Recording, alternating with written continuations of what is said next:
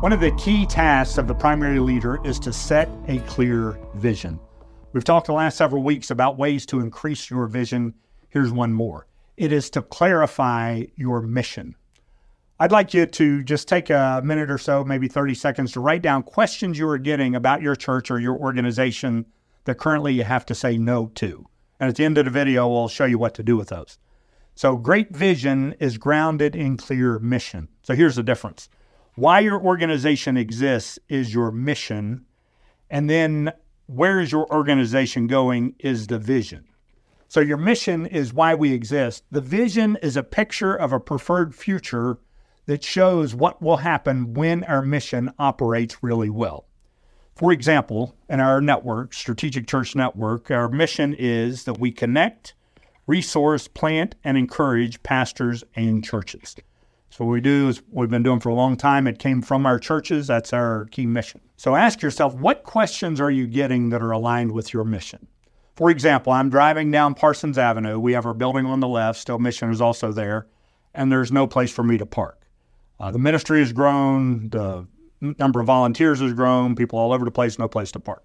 And then I look on the right side of the building. We own that building, but it was an empty building. We had had some water damage there. We'd rented it years before, but it's just empty. So one question is, where am I going to park?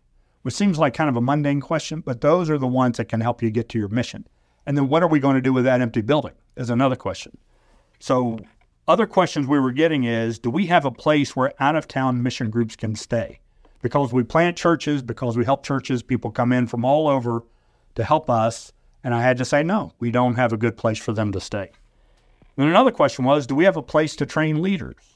The answer again was no. There's so many things going on in that building. There was no place to train people. I had a, a table in my office, four or five, but that was it. Then another question we have, since we're starting a lot of churches, all churches need a worship place to meet. So do we have a space for these new churches to meet? And again, I had to say no. So those are all questions that are missionally aligned. Now you're going to get some questions that aren't missionally aligned. Uh, for example, I had a request to assemble some pastors to meet with a person running for political office. So I had to run it through our mission. So does that connect churches? No. Does that resource them? No. Does that plant them? No. Does that encourage them? No. So there are a lot of things you say no to because it's not mission aligned.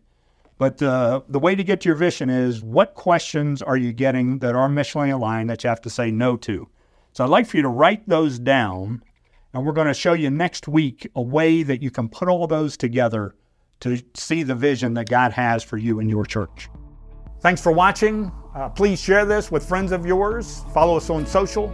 You might want to check out our new site, leaderincrease.com. All these videos are stored there and all of them are to help you achieve increasing kingdom results.